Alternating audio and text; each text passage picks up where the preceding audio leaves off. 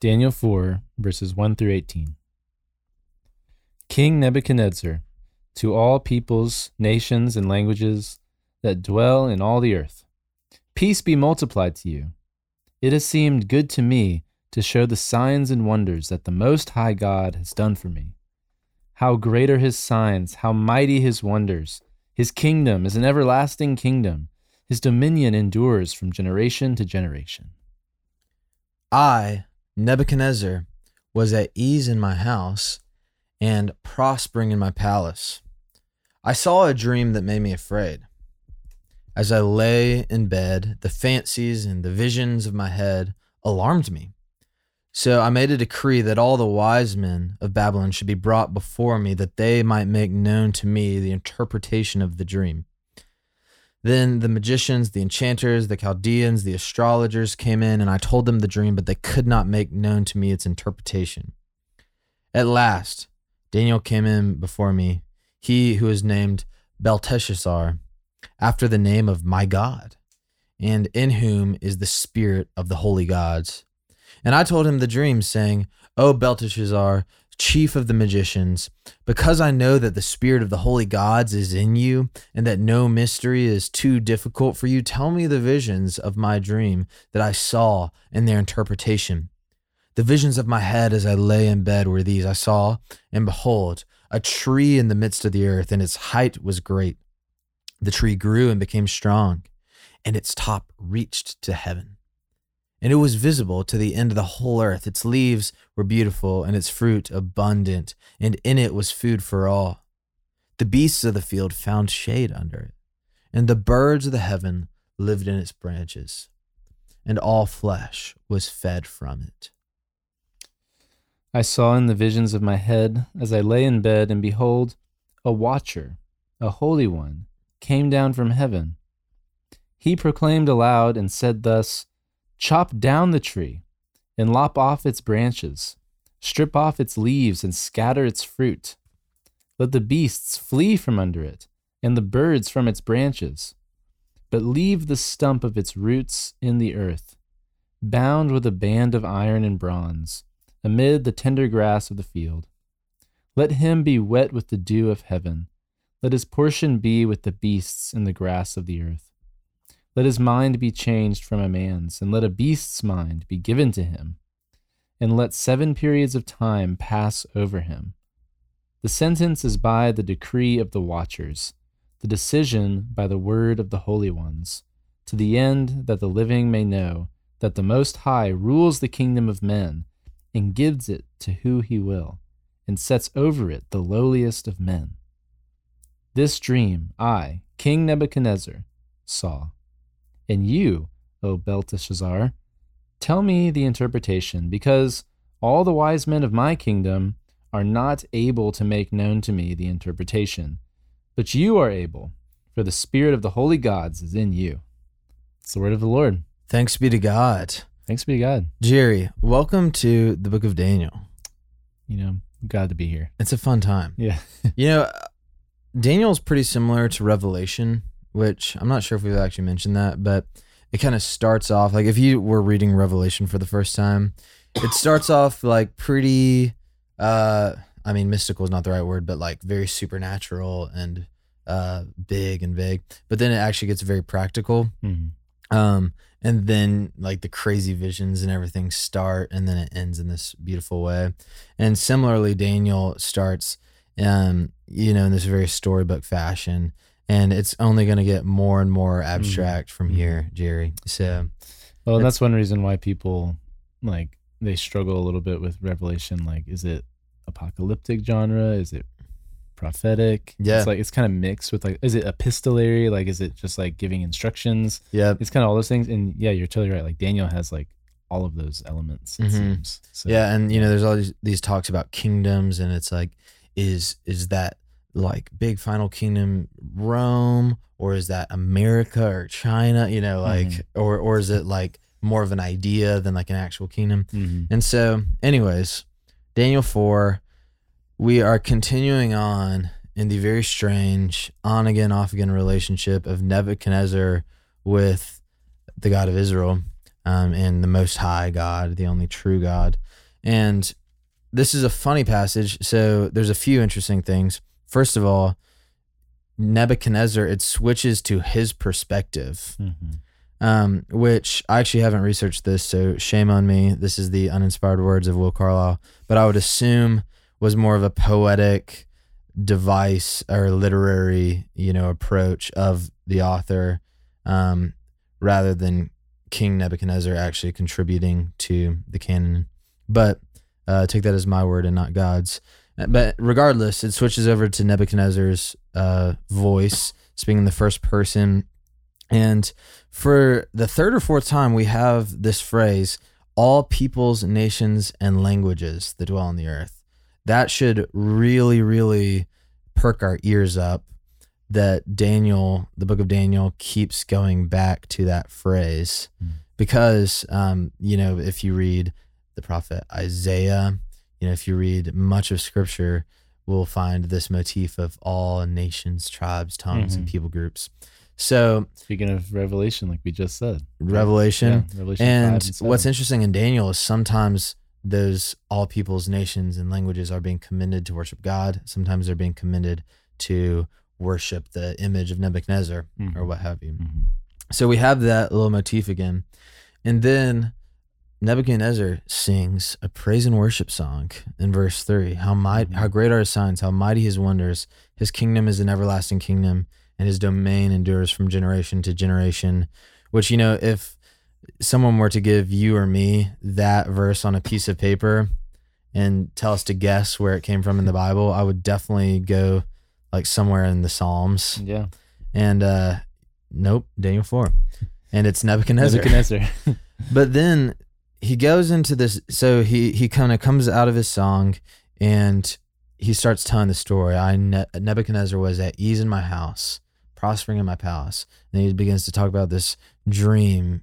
Um, how, I love the phrasing in the ESV. The fancies and visions of my head alarmed me. It's very like Disney sounding Yeah. and awesome. So you know these fancies and visions alarm him as one does, and then uh, he he goes and gets Belteshazzar, aka our buddy Daniel, who has been very helpful to Nebuchadnezzar in the past. Hmm. And what's interesting though is that Nebuchadnezzar he he talks about first of all how kind of proudly how uh, Daniel Belteshazzar has been renamed after his god, after Nebuchadnezzar's god, not after Mhm. Daniel's god. Mhm. And so, and then that he is filled with the spirit of the holy gods, plural. Mhm. And so there's clearly this, uh, you know, sort of polytheistic view where it's like Nebuchadnezzar is is cool with the God of Israel, it seems, but he's in council with all these other gods and kind of equal to. Mhm. It is how he's functioning here. Mhm. And so he goes and gets Daniel and it tells him this interesting tr- uh this interesting dream of this tree, this big lofty tree. I was imagining the tree of life from the animal kingdom, Mm. um, the big tree in the middle with all the animals carved into it. So it's like this big, big, big, mighty tree that has, you know, all the birds nesting in it. It its fruit feeds all of mankind. Very, very, very similar image to the tree of life in the book of Revelation Mhm. very similar. So that should make our ears perk up as well. So then he just tells us the story of this dream or this tree being cut down, and then um, this curse to act like a beast uh, over the person that tree represents, I guess. Mhm. So Jerry, I've been flapping my jaws and and blowing wind over here, and the people want me to shut up, and they really want to know what does Jeremy Brooks the the elite college pastor of Christ Covenant. What what does Jeremy Brooks make of this passage? I prefer to be called varsity. Varsity. Yeah, such a interesting passage. Um, you know, one of the things I was just remembering is the, and I'm sure you've talked some about like, you know, this is like while Israel's in exile, mm-hmm. and so it is just interesting to step back and look at like, oh man, like God is doing something. Um, in a sense, like seeing his name be praised among like pagans, like Mhm. nations that aren't Israel. Yeah. Like his name, like God has worked it so that his name is being praised, and he's got this guy Daniel, like Mm-hmm. in the most wild place. And Mhm. just sometimes we maybe like forget about that because we're like deep into the story, and it's like let's remember like what happened here. Like Abraham received his promises, and like God did all these amazing things, established his people, and now his people are in exile, but God's still at work. Uh, in his people, and he's still doing a lot of the same things. Like through you, all the nations of the earth we blessed, right? To Abraham, and like, and you know, at least like you know we're not totally sure where the story's going with nebuchadnezzar yet but like we're seeing like like you said already like echoes of this like all the families of the earth will be blessed um as the most high god works through uh his people. And here we are you know god's got his man. Come on. david or not david but daniel hanging out with king nebuchadnezzar. And the other thing that stood out to me was just you know nebuchadnezzar's like none of my people know what is going on with this. But he is very confident at least it's being portrayed to us as this great confidence in what daniel is going to say. Mm-hmm. um even though yeah he's like not talking in the way that daniel probably would want him to like daniel would not approve of the spirit of the holy gods probably but um but nonetheless like there's this great confidence in what daniel is going to say. And this is of course like we're only seeing part one here so we're going to dig in and we haven't even read like the interpretation yet but one of the things that i've i've heard about um, with all this that i think will be interesting to see is this something that we're supposed to see Mm. is this is this a connection that is going to get uh, fleshed out and it's this tree is uh, the top reached to heaven Mm. invisible to the end of the earth so it's this just massive tree Mm. um, this great tree and there's a very similar verse in genesis 11 with the tower of babel Mm. then they said come let us build ourselves a city and a tower with its top in the heavens and let us make a name for ourselves and so i, I think that is an interesting little It's very interesting. And you know, Babel is actually the birthplace of a city that would be called Babylon one day. hmm, So, hmm. runs in the family. it runs in the family. So yeah, I think, that, but you know, that's that's a great word to just like, hey, try try to be reading like all of Scripture because there will be little things that you'll notice as you are um are steeped in it that you might pass over, Mm-hmm. and I think that some of these things are gonna be significant um, as we get to hear more about this dream. Absolutely. Yeah. No, I, I completely agree. And, you know, I think one of the interesting things is that I keep saying. So I, I mentioned that the tree that is mentioned here uh, seems very reminiscent and tied to the tree of life that we're going to see later. And then um, we also have this sort of tree imagery um, in the major prophets like Hmm. Isaiah, Jeremiah, Ezekiel. Um, you know, the branch of David is talked about. Um, and so there's this idea that the new heavens and new earth, there's this big prosperous tree that's in Old Testament prophecy and Mhm. in the book of Revelation looking Mhm. forward. And then, you know, so there's kind of like, but obviously this tree in Daniel 4 is like a counterfeit. Like it, it gets cut down Hmm. and the tree itself becomes this wild beast, Mhm. um, which is an interesting image, and is given a beast's mind, and, and you know just kind of ravages over the earth, um, looking for food and whatnot. And so it's it's this mighty tree that just kind of becomes nothing. Mhm. And then, you know, if we look back in the book of Daniel, we see this fiery furnace that is basically it's a counterfeit hell Mhm. you know it's a it's the place of punishment for failing to recognize the deity and authority of nebuchadnezzar Mhm. and as it turns out you know there there is no deity there Mhm. and so there's some interesting and we could keep looking further and further into that within the book of daniel but and then as we talked about that all, all nations tribes and tongues sort of language that's throughout the book there's this these counterfeit heaven and hell counterfeit god and not God. And then it is continually uprooted by the reality of God Mm. and the reality of God's working. Mm-hmm.